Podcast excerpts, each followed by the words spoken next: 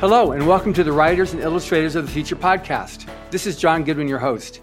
This podcast is dedicated to the aspiring writer and artist and will provide inspiration and tips from top professionals in the field. If you've been listening to this podcast or are new to it, I thank you very much. I would also appreciate if you took a moment and followed on whatever platform you use to listen to your podcasts. In this episode, we're going to tackle a very sensitive subject, often used and more often misused in science fiction politics. This week's guest is Joe Montaldo. He's been a guest on this podcast before on our very fun New Year's Eve resolution show, where we talked about the resolution to write and submit a story to Writers of the Future. Joe's a host on multiple award winning shows UFO Paranormal, News on the Flip Side, and The Centralist radio show. The Centralist is a political show. Joe takes the middle ground and focuses more on doing what is best for the USA and the world and not what's best for the politician. And from this platform, he has done hundreds of shows. He's also a very well read show host, both fiction and nonfiction. I figured he'd be the perfect guest to discuss the topic of politics in fiction. Welcome back, Joe. Oh, well, thank you. Thank you, John. You know, it's interesting you brought that up because uh, I was back playing around on y'all's site today. Uh, I think I'm trying to get myself three credits. Ladies and gentlemen, we're talking about the site where you can go learn how to write because God knows I need all the help I can get. I'm, I'm not going to act like I can write. But uh, John and Emily turned me on to this. Ooh, I don't want to say how long ago. it's embarrassing. but anyway, I was, but I was thinking about that because I was I was reading. I was in about the middle of the book you sent me about L. Ron Hubbard, and for some reason it triggered something in me that made me want to go back and look at the site on something else I wanted to add into something I've been thinking about writing, or maybe not thinking about writing. I've actually started writing, so it's more like I've been kind of putting like it's it's like a jumble of paragraphs at this point. Let's just say it's like that. Just I got them spaced out and segregated because they're going to go in different places, but I got to go the way my brain works. Unfortunately, that's just the way it works. But no, I love this particular topic because built in to a lot of sci-fi is a lot of politics, and whether we want to admit to it or believe it or not, sometimes politics takes a side. Uh, you know, sometimes it don't. Sometimes it just gets in, throws it in to, like it should be. I've seen a couple of like the new Expanse series that's out. They're heavy in politics. Yeah. But I noticed the show itself or the main characters itself don't so much take a side. They just take the course of what should be the right thing to do. And ladies and gentlemen, if you haven't seen the Expanse, you should really check it out. It's I'm not going to lie to you, it is heavy in politics. Uh, it gives you three factions to deal with, and it's, it's very hardcore into its politics. But it lays it out in such a way that it doesn't matter what side you may be on, you can get behind someone. You can get behind the Earthers, which, which are probably more conservative. You can get behind the Martians or, or the uh, OPA, which are probably a little bit more liberal, or somewhere in the central. So you can actually get behind a character and really enjoy following it through their politics. But they do present it as politics here on our planet are today. Uh, how can I say this politely? Uh, miserable, aggravating, and irritating, and a few other words I can't say on the air. But uh, so they, they do present it that way so you can look into it.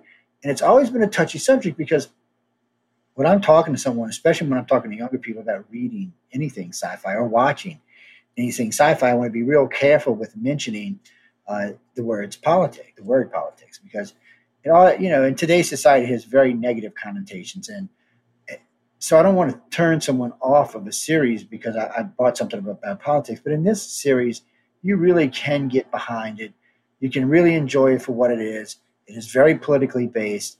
Uh, it gets behind different factions, and you can walk behind it. Also, it's also a great sci-fi. I'm not gonna lie, it's a lot of fun sci-fi. It's not like Star Trek where you know in Star Trek world everything is great. it expands everything not so much. Yeah. Um, so, but it is really, and you know, and you can read them. Uh, I think all six years are available now, or all five years are available. And again, you're going to get more out of the book than you are out of the series. It's like anything else that's, you know, any any good book, unfortunately, it's hard to take a really good book and make it into a really good movie. There's been some people who have done it, like Dune and a few others, but it's hard. Uh, because even in Dune's case, if you go back and read the book, there's a lot missing in the movie. And it's a three hour, 20 minute movie full of uh, just full to the tilt, but still. And that's another movie that has a lot of politics in it. Yeah, Dune's definitely a lot of politics. Yeah, it, it had a lot of politics, and, and you know he he wrote that way. Now, depending on what writers we're talking about, or, or what directors, or, or whatever, whoever the movies may be about, you you may see a movie lean one way or another. I prefer when they do it the right way. Uh, they they do it down the middle, and you can take whatever side you want to take and follow the movie or the series or whatever it may be along because I want to enjoy it. You know, I may not agree with this political view or that political view, but that's life. You know, I'm not going to agree with all the views, especially in today's world. So uh, I, I, don't have a problem with that. And uh, and it does offer you sides, just like Dune did. Dune offered you sides. You didn't have to follow the guy, you know, who was about. Um, there's also, in case you haven't seen Dune, there was there's also a lot of religious connotations in there as well. Yeah. Just uh, so you just you know, so it doesn't catch you off guard. If you haven't watched it, you should see the movie. You should watch the original. You can watch the remakes. They're not horrible. They're not great, but they're not horrible. You can watch those as well. I think there's four, and of course, there's a new one coming out. Well, last year it was supposed to come out, but anyway, sometime later this year, early next year, we see we should see a complete remake of the original series of Dune. I've heard good things about it, but until I actually see it, uh, there's no way of knowing. But it does. It's going to lean heavy in politics. And yeah. Well, the book itself is very much. You know, Frank Herbert was very much um, giving a, a, political side because you've got the Harkonnens and um, the Russians. You know, that's who they were. What's that? I said the Harkonnens were the Russians. Yeah, yeah. So you've you've got that type of you know all those different political factions and how they the backstabbing, all the various things that gets done, the you know the various intricacies with the politics. But then you've also got even earlier. Um, I mean, Foundation with Isaac Asimov. Yes. Uh, the Moon is a Harsh Mistress with Heinlein. And then two of the biggest ones that have had the biggest comeback, I think, of of late with all the recent cancel culture and some of the stuff that's been going on. You've got 1984 by George Orwell and Animal Farm mm-hmm. by Orwell. Both of those have gotten a lot of attention, and they did well on bestseller lists with only the, I guess, the news speak that's happening right now. Yeah, you know, and people, if you haven't read 1984, you really should whether you agree with the book or not, because there's parts of the book I'm like, whoa, and there's parts of the book I'm like, oh, but still, if it's something, you should just read it just to experience it. Uh, you may not agree with it, you may agree with it. A lot of the cancel culture is going to agree with part of it. A lot of cancel culture does not agree with other part of it. Uh, it lays out society in a much different way than it is right now. And I think you should read. I, I think for the uninformed, it would be an eye opener. And it's, that's the easiest way I can say it. Uh, there are good books like that. Um, and somebody just recently told me they revisited The Day the Earth Stood Still for its political, you know, and, and when I thought about it initially, I didn't feel to be as political as he was making it out to. But when I went back and watched the remake, I was wrong. Of course, there is more politics in there than there is other things. But but that's yet another another way of presenting politics in, into this He's saying, look, they came here to unite the planet, and the planet basically gave them the bird finger. Uh, so, I mean, because the factions of the world, meaning the powers to be, couldn't get along. Yeah. They, they just, they, they, each, everybody had their own agenda, which is politics today. And some agendas cross with each other and some agendas don't. And then some agendas are very hostile to each other. And you see that in, in movies like that. You see that in series like The Expanse. You see that in a couple of things that uh, John was just talking about there are things laid out uh, that you can see. And you can go back. Um, what was it? You can go way back to the first color uh, sci-fi ever made. It was. Um, oh, it's going to go right out of my head. Isn't just because I brought it up. Uh, oh man, Leslie Nielsen was the lead actor in it, who turned out to be a comedian later on. Oh, I can't believe I can't remember. It was the first UFO I've ever seen on TV. I can't believe. Forbidden War of the Worlds? No, Forbidden Planet. Okay. Um, and Forbidden Planet was was a different kind of politics, but still, politics came into play there, and into what you know the Earth just thought about the guy's planet that he had the things he had found on his planet. Mean, of course, Earth is greedy and wanted everything that was found there. It was just another form of politics. And sci-fi, out of everything I've seen, somehow or another, gets away with politics that you will not see in other genres.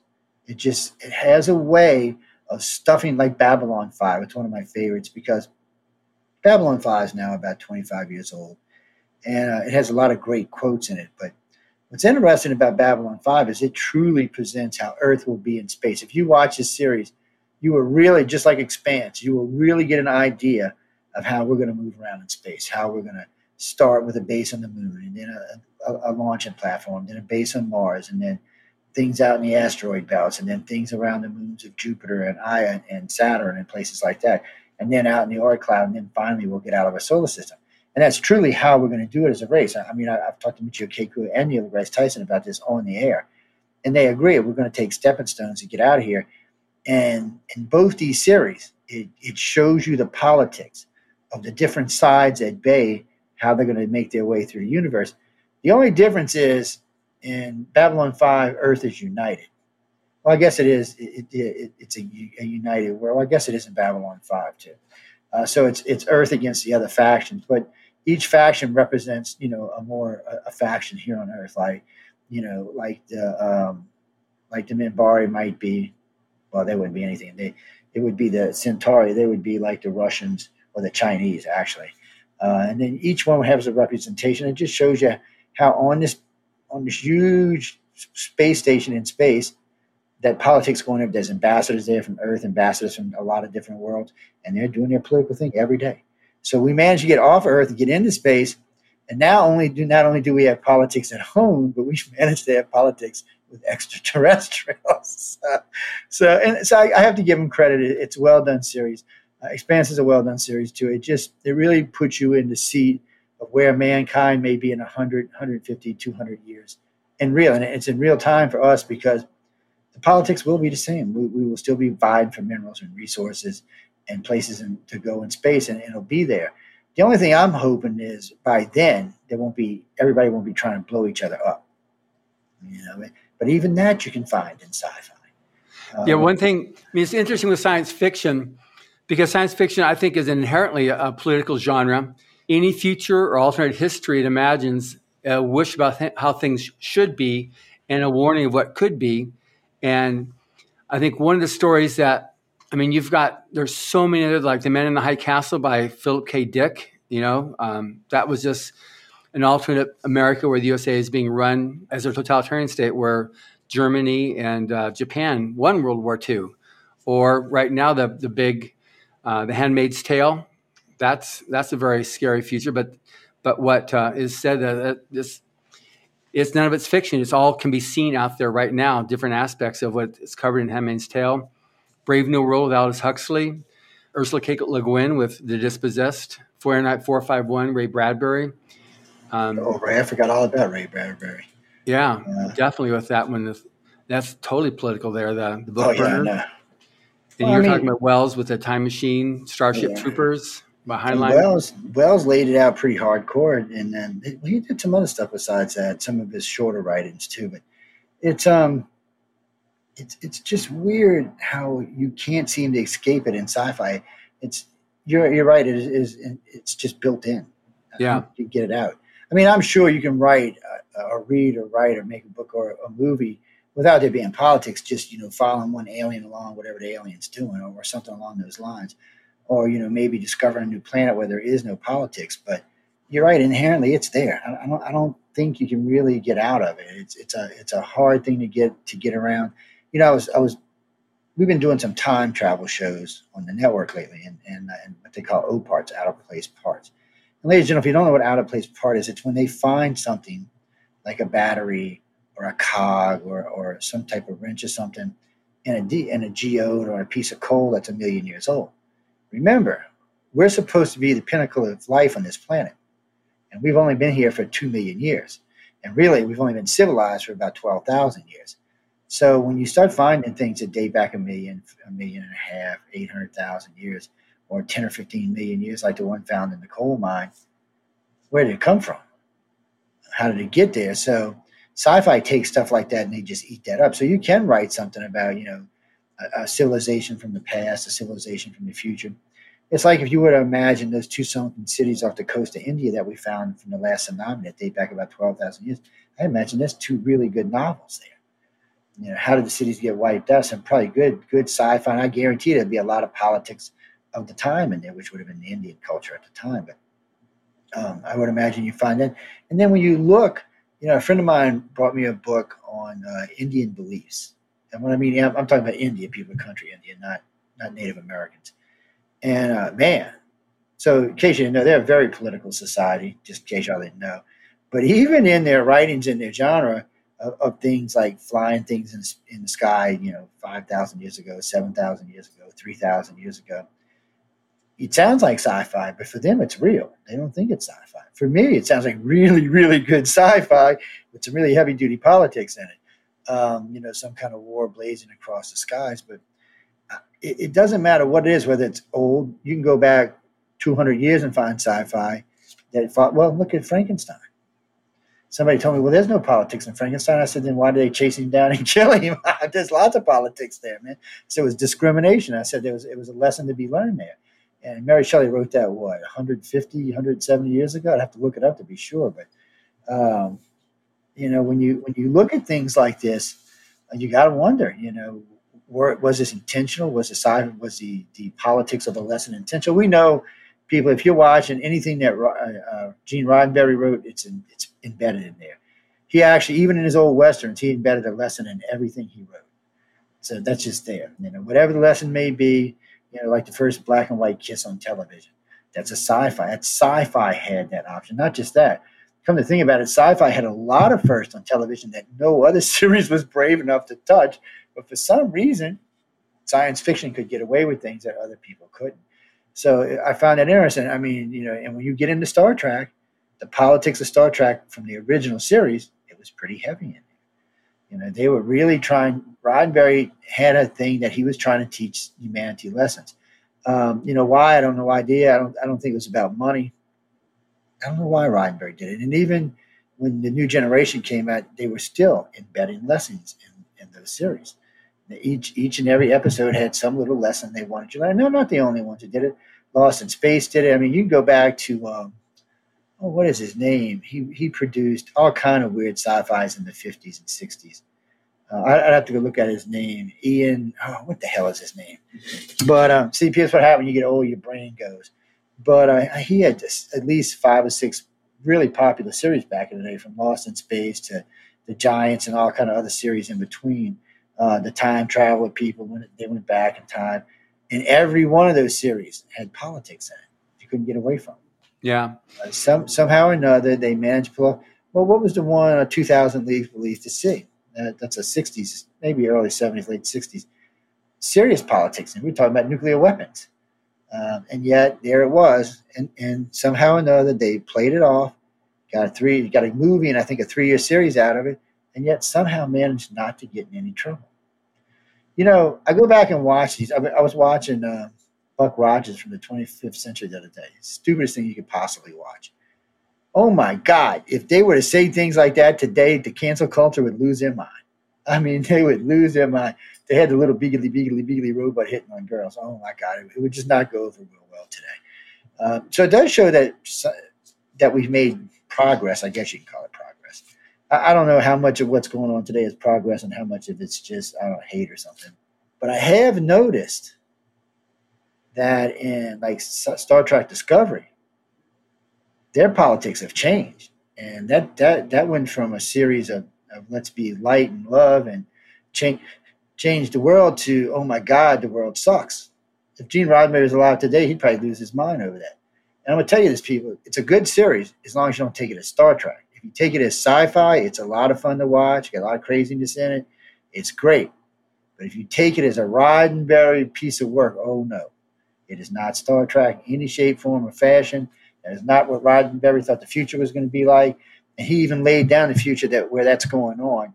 That's when Kirk was probably a first officer at the time. So we already had a good idea of what was going on at the time. And somehow or another, Paramount just said, well, we're going to rewrite everything. And uh, you can't do that when you got a genre that's that long. I mean, what do we yeah. got? Series in it, seven series plus all the cartoons. And even even the cartoons uh, like Thundercats and and uh, the ones that uh, Transformers, all of them had lessons in all of them, and they were usually something politically based. Uh, so even when we were kids, before we were even smart enough to know we were being indoctrinated, we were being indoctrinated. It's being put into our heads. You got to choose a side. You know, most people are going to choose a good side, or the you know the guy in the right, you know, the guy who's doing the right thing, but not always. Uh, so I've always found it funny that they usually sci-fi usually lay out, lay out at least three sides. I guess that way, you know, for the middle, the left, and the right, everybody's got something to choose. So now, when you when you do your show, The Centralist, So you you basically take down the middle, so you can have your guests from either side and just be able to just carry on. Yeah, because yeah, with them. Well, that way it doesn't turn into a fight. Um, when I used to do politics, uh, hardcore politics on the on news on the flip side, uh, it was different because we still took a, a, middle view, but we didn't give the guests any leeway of whatever their crazy left or right views may be. Today it's a little different. So today usually if, if we're going to do if we're going to have guests we'll do a two hour show. The first hour will just be the news. We'll just present the news to you as news. No opinions just the news. So we'll say hey look this is the source of the news. This is where the news came from. Check out the source for yourself. We recommend this story blah blah blah blah blah. Now in the second hour when we have a guest on sometimes we'll, we'll go back and cross over those stories. Um, we'll go back and see what the left or the right really believes. And, and today know, when I was a kid, the left and the right were only about this far apart. Today they're like this. I mean, it's it's it's like night and day sometimes. And and, and what gets me is if the other one starts agreeing, the other one changes its mind. It's it's it's they're like a bunch of twelve year olds, not even that, a bunch of eight year olds fighting with each other today. It's, it's it's ridiculous. And I don't even know what to think about it. And these people get so mad. You know, I got an interview coming up with Mayor De Blasio, and um, the more I listen to him speak, the harder I think this interview is going to be on me. Uh, even being in Central, he is he is, you know, I'm like, okay, well, we'll see how it goes. But look, when I when I did a bunch of scientists on the network, because I did what 14 in a row, I thought one, I thought it might be a little hard on our guests, and two, I figured, oh, somewhere along the line, I'm going to offend someone. But no, it went over real well uh, we, we got into the science of what they wanted to talk about, and then we got into the science about what I wanted to talk about, and it shows seemed to flow really good. That's, I think that's one of the reasons Science and Beyond made it to the uh, next level. And the, oh, by the way, people, you know somebody podcast, and tell them Science and Beyond, Science and Beyond. tell them go vote because uh, uh, we finally got over there. But you know, you you've got to take a stance that allows you to see both sides, whatever it is. It really doesn't even matter in today's life what it is if you're looking at one side, you're missing out on something. You know, you're you're losing out on something. And even if the other you think the other side's crazy, there may be something over there that they're right about. Uh, so you know you got to watch, and and sci-fi somehow or another throws that in your face in a lot of ways, blatantly throws it into your face, and yet still gets away with it, and sometimes even gets awards for it. so, you and I couldn't do that. If we did what some of the sci-fi shows did, we wouldn't even be able to talk in the air anymore. They'd be like, "Oh no, no, you can't just talk like that." But sci-fi does, I guess, because we accept it as fantasy, even though we know the politics of it isn't.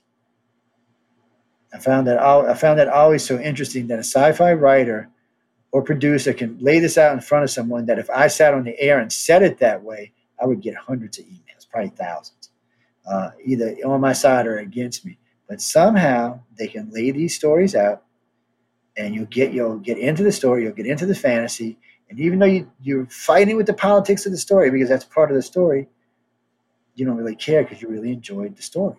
You enjoyed the outcome, the beginning, the middle, the special effects, or the, or the artwork, whatever it may be. That's where you are, and for, and, and I and I like that they can do that. Sometimes I think which some of them did. There's been some writers that have taken some responsibility and really tried uh, to incorporate stuff in there. Uh, you know, and some of them not so much. Some of them just wanted to write whatever they want. It's like uh, J.K. Rowling's. Um, she made technically you could say there was politics in you know in all of those books, but really I, I didn't find Harry Potter uh, to be that political. I mean, it was in the fact that they were fighting dark against light, but there really wasn't a fight against the government or anything along those lines, or being held down or repressed or anything along those lines. It was just simply good against evil. So I guess for that sci-fi, they actually had very little politics in that. I'm amazed I said that out loud. Yeah, there's there's some of the um, stories. There was one that was written by uh, L. Hubbard called "To the Stars," and it's based around time dilation theory, where the Hound of he- Heaven, which is a spaceship that goes out in space, but when it comes back, they've only aged maybe two years, but everybody on Earth has aged 30, 40, 50 years. I think I heard that. Yeah, and so every time they come back, there's a different uh, political regime, and it, it, how it pendulum swings from ultra liberal to ultra conservative to very religious, and it just each time they go and come back is a whole different thing where it's just you know the pendulum as it mm-hmm. as it goes back and forth on a political ideology as it as as Earth grows, and it's really interesting how the author did that because it's just it's very it, it makes sense how that does because you see it happening. You know, you see yeah. it happening right now as as politics on a very short scale. You see it in America with the where you just have the two terminals, the uh, the Dem- Democrats and the Republicans, and it goes upwards of eight years, one, and then it flips and goes the other direction again. But on a broader scale, politics on Earth is is not just Democrats and Republicans. It's um, it's it's much more broad and much more intricate, and it creates its own uh, conflict there when you've got the Republicans or the Democrats trying to do their their concept of democracy on the rest of the world, which either maybe doesn't want it or it doesn't that's fit right. for them or they don't agree that that's the best thing for them. you got what you got socialism, communism, monarchies, a couple of things in between that, and some work for some people, some don't work for other people. And it is it is hard when you have some something the size of the United States, you know, saying, "Hey, this is what you need to do." And I get in trouble all the time when I'm doing lectures, political lectures, because and the first thing to be out of my mouth, we're going to talk about America today, which is not a democracy. Oh, yes, it is. No, it's not. It's a republic. People don't get confused. The United States is a republic. It's not a democracy. That alone will start more arguments than anything I've seen. And then, no, it's a democracy. It's a democracy. I said, no, we vote for our leaders, but our political system is a republic. So you don't have to take my word for it. You can go read it for yourself. I said, no reason to get mad at the messenger, but people get so furious at me for even bringing it up. And uh, you know, and then they say, and then they want to look around the world and see what this one is, what that one is, what this one is. You know, well, let's see, what is Canada and Canada and um, well, technically Canada's a Commonwealth actually, but we won't we won't count that since shh, they belong to the Queen. Don't tell them that though. Canadians get upset when you tell them they belong to the Queen. So do Australians, by the way. but but uh, no, they're not a monarchy. What the hell do they call them?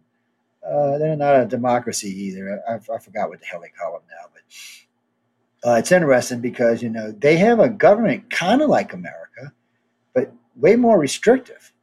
And I didn't realize that. I only realized that in the last few years because I have seven Canadian hosts on the network, and things we take for granted, ladies and gentlemen, they can actually lose rights where we can't on things. So I didn't, I didn't, you know, I didn't, I didn't understand exactly how the Canadian government works. And like in America, you can't take a vote of no confidence and kick a president out in six months. That's just never going to happen. But you can kick out a, a, a, prime minister up there in six months. I know you can do that. You can do that in the UK too, so and in Australia, but not here. You can't. You could try to kick one out in six months, but it's just not going to happen. I mean, they'd have to do something insane to get impeached in six months.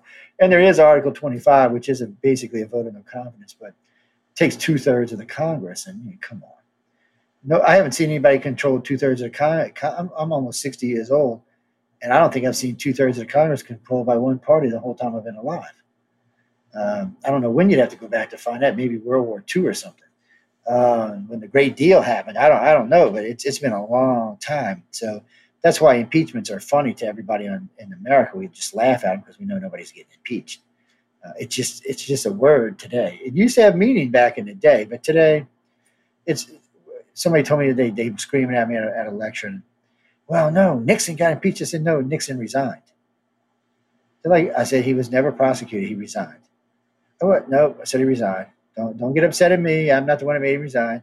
And I said, technically, they impeached Clinton, but he didn't lose, just like they impeached Trump, and he didn't lose. So you can say they were impeached, but since nothing happened to him, it seems to be a, a moot argument. You know, it's kind of a waste of and each time we do this, in case y'all know, ladies and gentlemen, it costs us $40 million. So it's $40 million that could have been going to your community that we wasted on something that everybody knew was never going to happen, including the people. Uh, so that, that's just the politics. But you'll see that kind of stuff like in Babylon 5. You'll see that carry over when they're trying to get rid of the leaders. You'll see that just in this series expanse. You'll see it in this where they were trying to get rid of a leader like this. So you'll see it in these different series. And so it does kind of it does kind of portray how America, not just America, is the world. That's one of the things I like about Babylon 5 because it's closer to portraying how the world would be uh, as we get into the future, not just the countries. Uh, it really has a different layout about, you know, each each each alien race would basically represent a, a government on this planet. It's an interesting series to watch. And uh, that, your boy uses quotes from some some of the greatest writers in the world, uh, or stuffed into that series here and there and there and here, and yeah, and, you know, so it's interesting. But uh, today's in today's world, the sci- the the um, special effects are average. Back then, they would have been good. Today, they would just be considered average. But uh, it's still good to watch. And but I'm with John. I would start somewhere. There's a lot of good stuff that came out in the mid '50s. Um, get a chart, look through it. Uh, you'll be you'll be amazed at how much of that stuff still plays really well in today's world. Um, well, there was a uh, Heinlein wrote this book, Starship Troopers, which um. Like Heinlein wasn't. Um, I mean, he was very pro-American. He was very much from the military. He was very much respected for that, and he was. I mean, he really really respected the military and what it what it was doing there. But Starship Troopers was pretty much one of the more controversial stories that he wrote because it was a world where citizens can only vote if they've served, where life as a soldier is being able to exercise that right is, is what's revered. So, you know, there's a definite, I guess, with, with politics in science fiction, you can play out a, a what if scenario and just write it and take it out because it is science fiction. It isn't necessarily science fact. So you can you can make a a statement and say, okay, now this is my um, I'm proclaiming this or I'm stating this is my thesis, and here I'm going to write this in order to play it out to see how this goes. And so you see a lot of the science fiction will do that. It's interesting when um, one of Heinlein's good friends, Ron Hubbard, he wrote his uh, his book on Final Blackout, and there Hubbard was accused of being a communist by fascists. He was accused of being a fascist by communists. He was accused of uh, being anti-socialist. It was just all this. It was it was pre World War II that he wrote it, but it was talking about the what if the war didn't end, and it was a uh, a concept of you know just it ultimately it was it would be the the soldier on the ground that would survive a an, a never ending war as the unkillables, but the political factions that were constantly going on trying to do one up on the other person, irrespective of what was happening to the the little man, the, the person that just needed to go on living their life.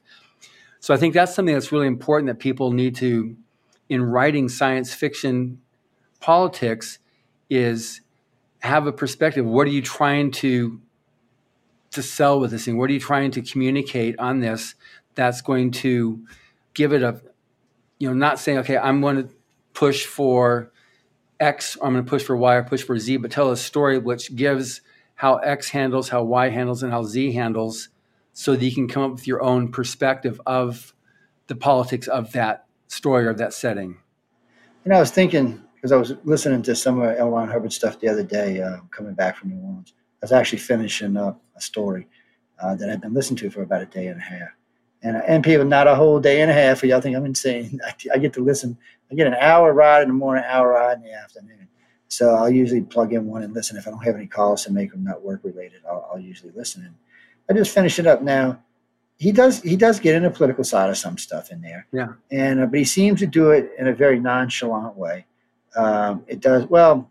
Maybe that's not quite right because there's there's some places that's kind of bold in your face, but for the most part, it's an underlying part of the story. It's not even though politics is there, it's not the featured part of the story. It may be they went to Mars or the moon or or they were doing this, or they were time traveling. Because um, there's, I think, there's, I think there's three different time travel stories in there. And um, so he puts you in the future, he puts you in the past, it's, and there is politics there, but it, it's underlying. It's it's not the outright part. It's not slapping you in the head, uh, outright politics. Now, if you're paying attention and you're listening, then you're going to catch it.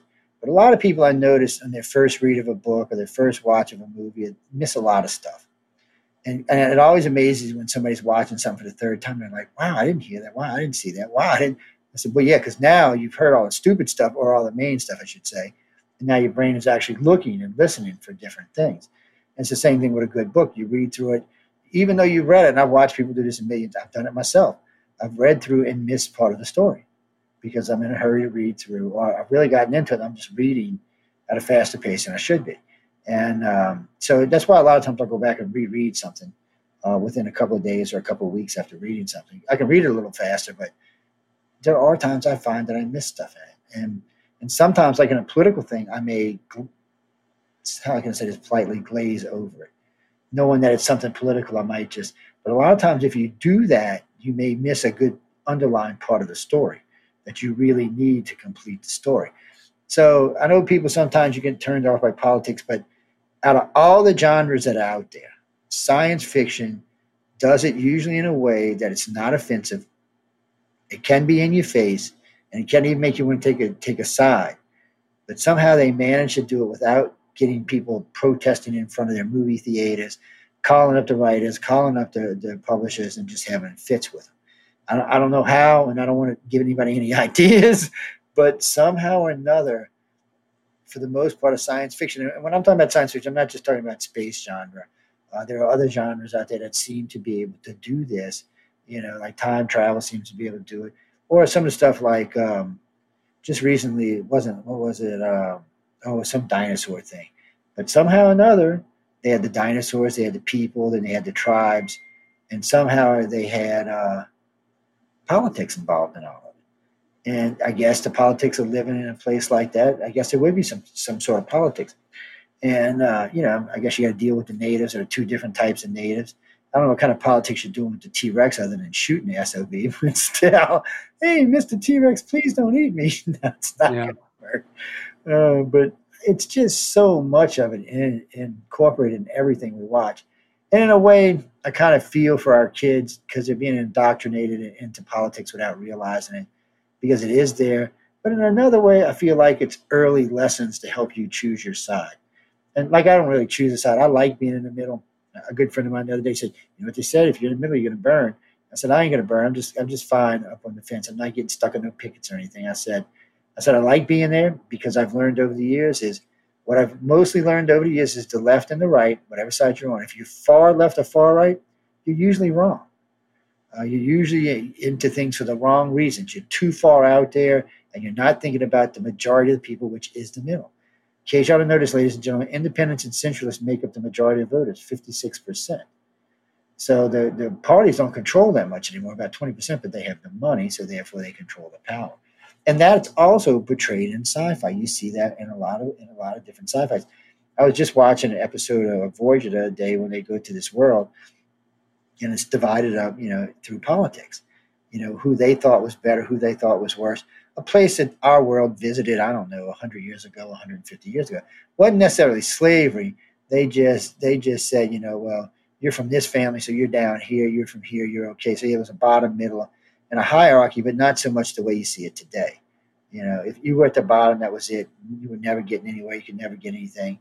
Um, and it, it, just portrayed it like that. And, and about 100 years ago, you could, 100 eh, years and back, you could look at our world and say that was true in a lot of countries, especially in the countries that had monarchy. So, uh, you know, you see these in there, and your kids see this in there, and they get indoctrinated in this, and, and it absorbs in their head. And, and hopefully, it's lessons that they're learning that will actually better us in the long in the long run. And no, I'm not talking about the cancel culture because they're morons too. Um, you know, anytime everything is wrong, then you got an issue. Uh, you know, I like my country. There's a lot of things I like about it. I'm not always happy with the politics, but I am willing to stand up for it, and I am willing to get in the middle of it and say, "Hey, look, there are, are better ways of doing things." And I've learned over the years, compromise a lot of times is the best thing that can serve politics, and that's one thing you do see in sci-fi somewhere along in the story there will be a compromise so that the the heroine or whoever it may be can get to the end of the story. Um, so you will see a compromise in politics there, which I'm hoping that children have absorbed that over the years. That's in their head, and they'll learn that that's what we need today is compromise. We don't need nukes. We don't need a bunch of crazy people. We just need to take all sides to agree and move to the next step. All sides to agree, move to the next step. I guess you and I will be long gone before that happens, still, we can hope. so now you've been doing, you've done a lot of shows with um, the Centralists. As both of those shows you talked about, the News on the Flip Side and Centralists, are those both politics? Yeah, News on the Flip Side. News on the Flip Side was a way different show. So I hosted that with Stephanie Benetti. I was doing the Trump before Trump was president, and we did it up until he won for about four years. This was a hard hitting news show. It had 4 million followers. It was well on the way to getting several big syndications. Uh, so what we did on that show is we did the first hour or the first 50 minutes was just hardcore news, no opinions, just hardcore news. Then at the last 10 minutes of that hour was just a segment from one of our hosts that came on and did a particular news segment. Uh, usually it had something to do with the environment or something like that. The second hour of that show was sheer satire. We made fun of everybody. I mean, of everybody, everything and everybody was just great. It was great stress relief. Uh, and then the end of that show was another 10 minute segment, uh, usually doing something with technology. The third hour was a little bit different. Uh, we had a, a, third host came on, and it wasn't as much about opinion as it was just going over the stories that we talked about, adding anything in new, um, and just really presenting in a, in a, much more coherent way than you'd see on the regular news. And then the last hour was always international news. Uh, we always did an hour international news. The show was fabulous. It was fun. It was packed. Stephanie was a great co-host. Uh, we had a lot of good times doing the show.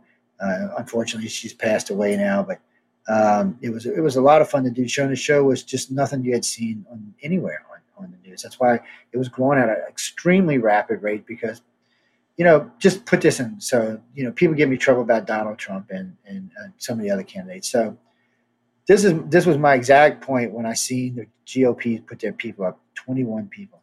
I looked up and I said, Stephanie, is that a duck? What the hell is that yellow clown? I really, I was all over Donald like white on rice. So, and then, so we're going on. So he, he wins. I'm stunned that he won, by the way. I was just stunned. And so I'm still on him nonstop. And then Democrats win, and Hillary's up. And I'm thinking, oh my God, the end of the world has come. it's just the end of the world. There's no doubt one of these two going to kill us and wipe us out. We did hardcore hit news on both of them. We pulled stuff out of their past that even NBC and CBS was scared to touch. Uh, we got into all sorts of stuff. I had interviews from women that had uh, may bring charges against Bill, and Hillary knew about it. They had said that Hillary came to them personally and paid them off. We had interviews with women that said Trump had done things to them. We had business dealers with both Hillary and Trump come on the network. I actually got a call from CBS, uh, NBC one time. They're like, "How are you getting these people? We can't even talk to them." So we're offering them money, and then they come and said because they know they come in here we're just going to present the story as they're saying it. We're not going to doctor it. We're not going to edit it. We're going to put it out what, what they're saying and what we think about it. But that's how it's going to go out. I said, so that guest knows when he leaves that show, what he said is going out with no editation to it whatsoever. I said, you can you know as well as I do.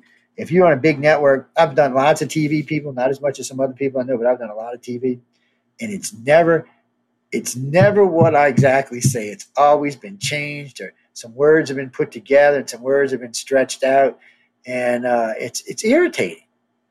You know, it's, it's just I did a local news, a, local political show down here, and they tried to get everything I said and twist it to the left.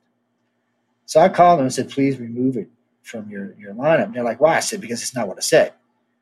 And they said, well, you can't. I said, oh, yes, I have a copy of it and I'm going to play it. And I said, you either can correct it or whatever you want. So they got real mad at me, threatened to sue me, all kind of stuff and then I played the whole thing for the city. I played it over the city, and I got a lot of phone calls. And I said, "Well, they changed." I said, "Yes, they change." I said, "They always change." I said, "Big companies like that want have an agenda, and they, you know." I did another interview with NBC. I, I interviewed a big, big wig over there, one of their top show people. Until until a couple of days ago, they weren't going to play it. It's three years old now. They paid me big money not to play it. But I got a recent call lately that um, they're gonna they might go ahead and play it. I'll tell you why they didn't want to play it. It's a very hardcore left liberal leaning host. Well, the interview she did with me, she came off more in the middle, even a little right, than what she was actually doing on the air. So they got all paranoid. I got a phone call. Oh, Joe, you know, uh, we got an agreement with you. If you didn't like it, you can't. I said, yes, I understand that. And there was a, an amount of money agreed to if it didn't air. But um, it's a shame because it really, it was her. It was her and her, I should say, her wife, and it was a great interview. They did a great job. They really laid themselves out on the table for the world to see. And the big company said, "We don't want the world to see it because they were scared it was going to cost them numbers."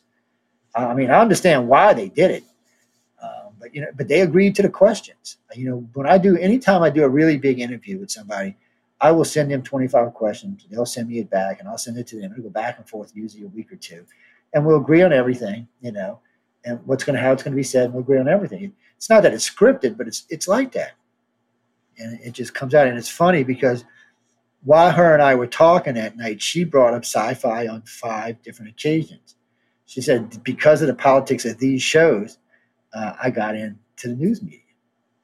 I mean, it was a great it was a great interview, and I just didn't didn't want to do it. It's like um, when I did I did an interview with NASA. NASA had released these uh, little series of I don't know what you would call them. They were little cartoons, basically. And I called up the interview and I said, "Why can't y'all be a, little bit more um, straightforward in your science?" I said, "It's fine that you're doing a cartoon, and I know you're trying to get kids interested, but why don't you, I said, kids aren't as stupid as they look. Why don't you give them a little bit more of the science mixed into the series? Well, they thought it was a bad idea. Well, guess what? The series got canceled because it didn't do what? It didn't have enough science in it. I'm thinking, you know, you know, I'm thinking you should have listened. I mean, come on, I've been doing this a long time. You should have listened. But and it's hard to get interviews with people at NASA, by the way. But everyone, I, and I got to be honest with y'all, I have never interviewed anybody at NASA, and I've interviewed let me see, I've interviewed 12 of the uh, Apollo Gemini astronauts, and I've, I've, interviewed about 14 of the shuttle astronauts. And every one of them told me the same thing. I got into this because it's science fiction. I got into this because of science fiction. Now, give me, don't get me wrong. They all were quoting different TV shows. Some were like, um, you know, some would, would, quote Star Trek. A couple of them quoted um, uh, the Twilight Zone, and not just the Twilight Zone. The other one, the the other version of the Twilight Zone. Outer Limits yeah, outer limits. So a lot of them quoted because of stuff they seen on there, and they felt the science should be more correct. So they got involved. And matter of fact, I remember the guy who invented the laser. Uh, first time I ever heard him interview, I was young. I was I was a teen. I wasn't even a teen. I was a plopper. He said because he had seen a laser on Buck Rogers uh, way back when in the 30s, and he needed to invent one. And sure enough, he invented the damn thing. Uh, and it's not just that. Recently, they've got these new uh, hospital beds that have these monitors on them.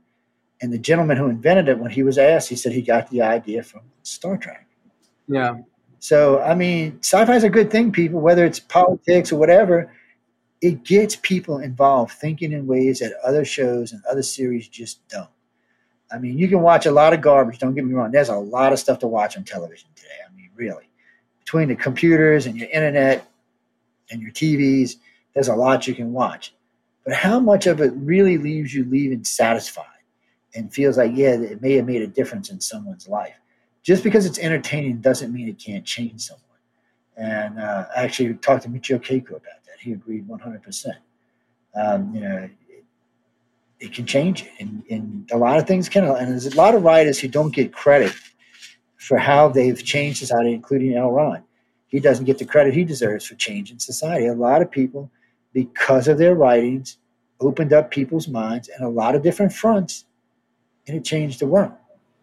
Yeah, a lot of the things I think that science fiction you do too is um, satire, which on recent surveys we found out that um, the baby boomers and millennials will understand what, um, or rather Gen X will understand what satire is. But when we surveyed some of the people that were the uh, Gen X and millennials, they didn't know I don't read satire, but we asked them, well, what about 1984 and all those things? They said, oh yeah, I've read all those things. Yeah, those are the classics, or those are comedy. They, you know, they think satire is like The Onion or uh, Saturday Night Live. I, am not even sure if the Z Geners read. I got to be honest with you. I, I just, What's that? scares me. So I'm not even sure if the Z Geners read. Every now and then, I was given a I was given a science fiction lecture about a, seven months ago, right in the middle of COVID and about 200 Z-Geners showed up. And we were talking about things that any normal person, even a millennial, would have known. And they were just lost. And they kept asking me questions. What's this about? What's that about? I said, obviously, you've never seen any of these. I said, so I said, I gave, before I left that day, I gave a big, long list of books and, and movies they should read. And I gave my email. I said, why don't you write back to me and tell me what you think? Out of the 200, 150 of them wrote to me and said, thank wow. you. And I said, I've never seen any of this. I brought up 1984, they were like, well, what happened in 1984? it's like, I said it was a boring year, but it was a good book. And they're like, wait, what? It's a yeah, it's a book. And I went through a couple of others, and uh, one girl said Dune. Well, that hasn't even come out yet. I almost almost peed on myself.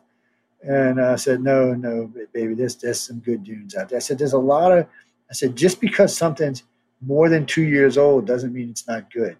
I said, just because it's more than 40 years old. I said, you will be amazed at how much science fiction you can find from 50, 60, 70, 80, 90, 100 years ago that still holds up today. And you know, they forget how many great writers they were back in the day. And you know, I don't. Somebody asked me the other day, when did science fiction start? I said, oh, I have no idea. It officially, when I looked it up, it said 16 something. I forgot the name of the book. Because a lot of people were giving Mary Shelley in the 1800s, but this puts it back. I think it was like 1690 or 1670 and I'd have to actually look it up again to see the name of the book. And I was like, I never even heard of it, so I went looking for it. I was like, well, I've never heard of this. I got I got to find this and read this, and uh, and it was interesting to learn. So yeah, with so with the, the subject of of satire, it's um that's one way of actually pointing out the foibles of pol- a lot of it is politics. You know that it, that it points out and it it shows the shortcomings of various whether they're the politicians or a certain uh, type of politics, but it's done by changing it. You know, like with George Orwell, you put it way into the future, so that you know you can kind of like people can look at it and have their own thinking of it. But you know, if you're in Britain at the time that he wrote it, you won't realize he's writing about British politics there and British society. Yeah. So the same thing with you know these other Brave New World from Aldous Huxley, Men High Castle, all these things here talk about by changing the the location or the time that they're able to actually point out some of the foibles or some of the, the shortcomings of various systems by changing the settings. So, like, okay, I can't say that it's right here and right now and these people here, even though all the descriptions or the the activities represent who that those people are. So that's something that that science fiction is very known for and can actually effectively pull off but I'm just curious for yourself, you know, on because you've done so much working with, you know, pol- interviewing politicians and people about politics and interviewing the people who interview the politicians. So the best way to, to like communicate it from your perspective, because you've obviously survived various, you know, firestorms on politics by still doing what you do.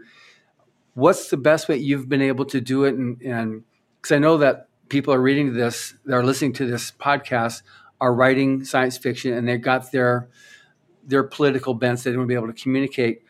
How have you been able to do it to survive it and still live to tell the tale and continue talking about politics to weave it in? Two things I do on a regular basis. I'm very honest with whatever I'm talking about, but I'm a big fan of satire.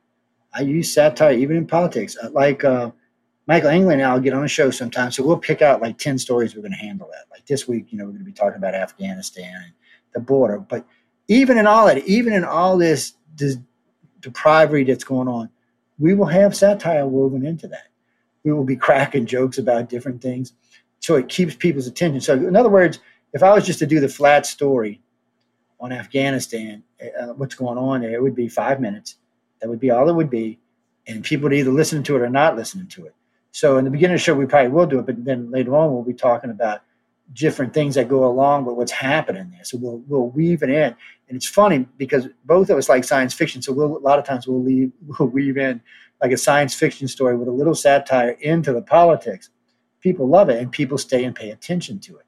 And I've noticed the younger audience, the millennials and the Z Geners, have an easier time absorbing it. The older ones, you know, the the X Geners and the and the Boomers they understand it for politics for politics, but the younger generations pick it up because one, it's it's not an hour long. It's it's it's five or ten minutes.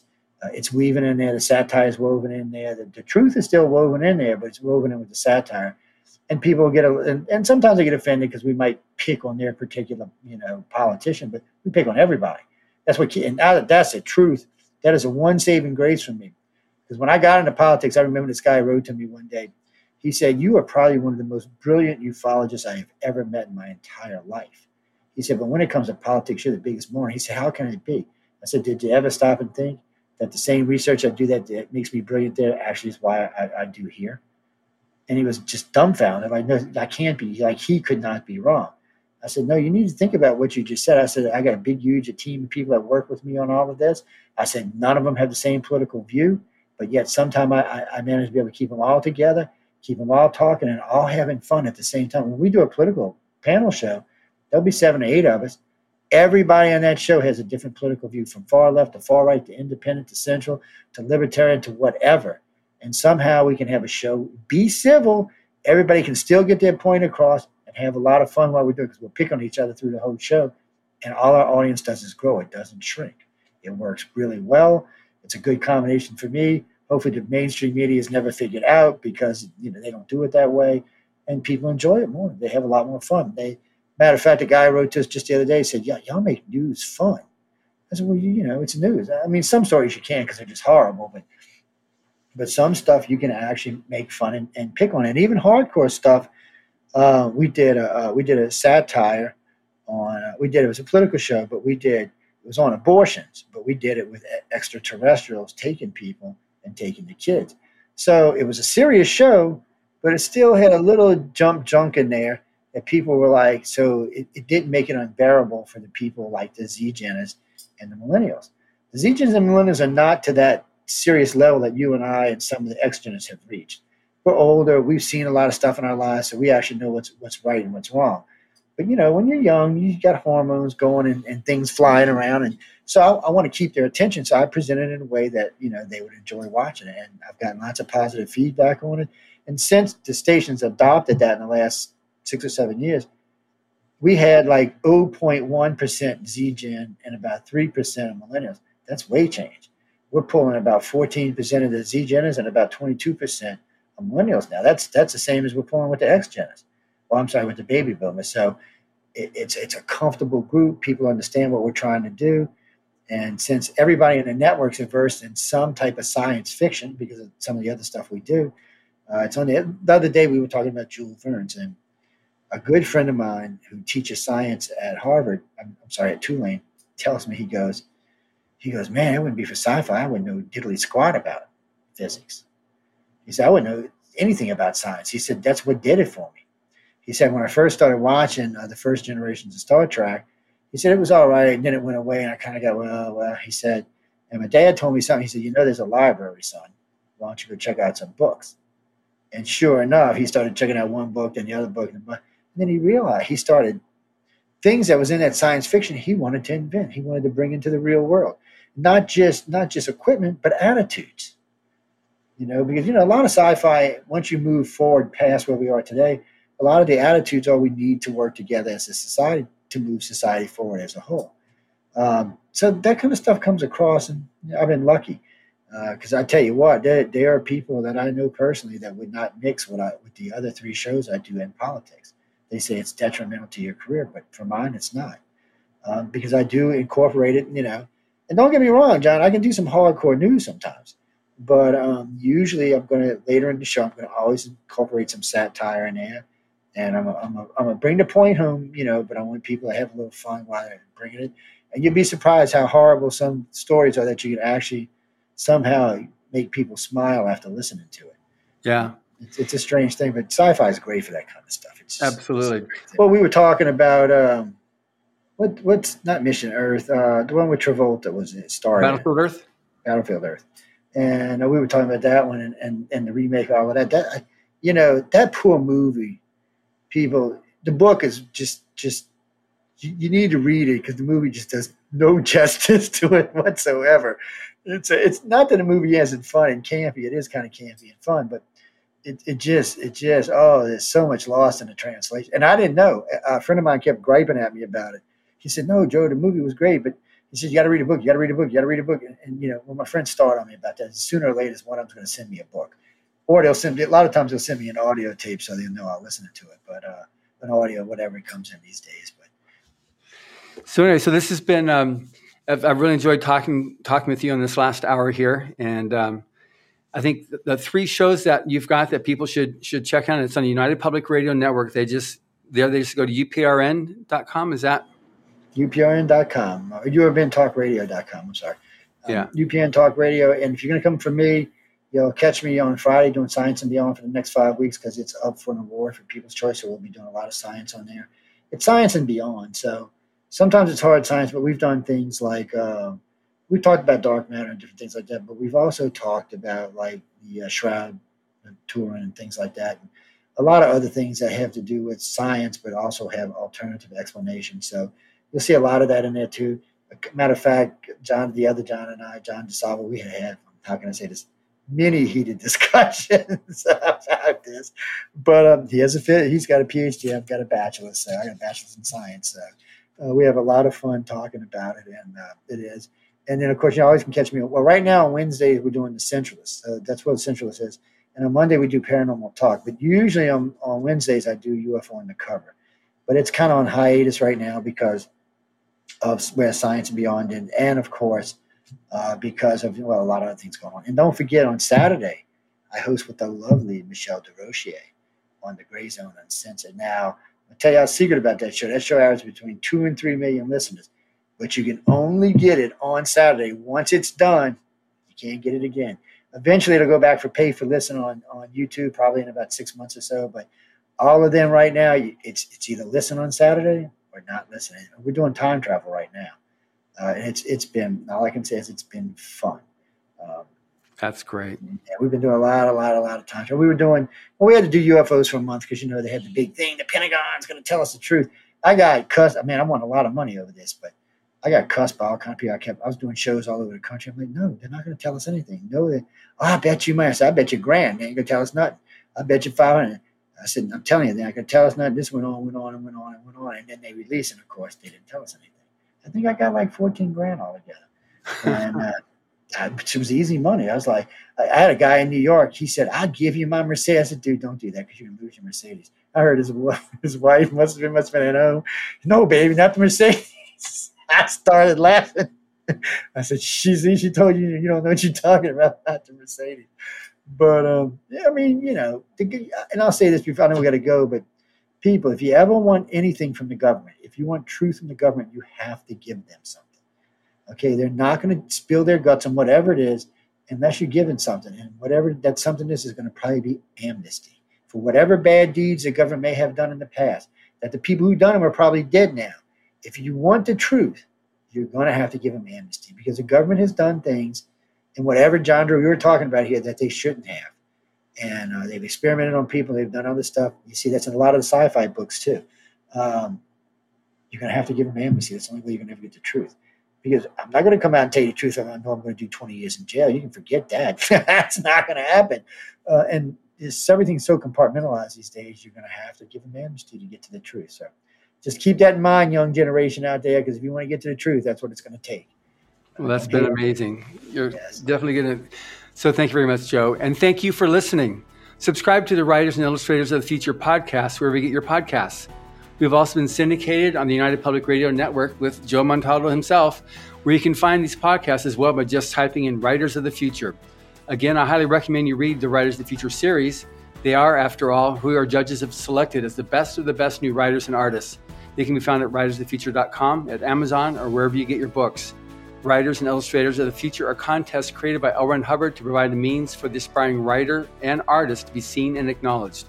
It is free to enter and open to amateur short story writers and artists of science fiction or fantasy. Again, thank you very much, Joe. Mm, thank you.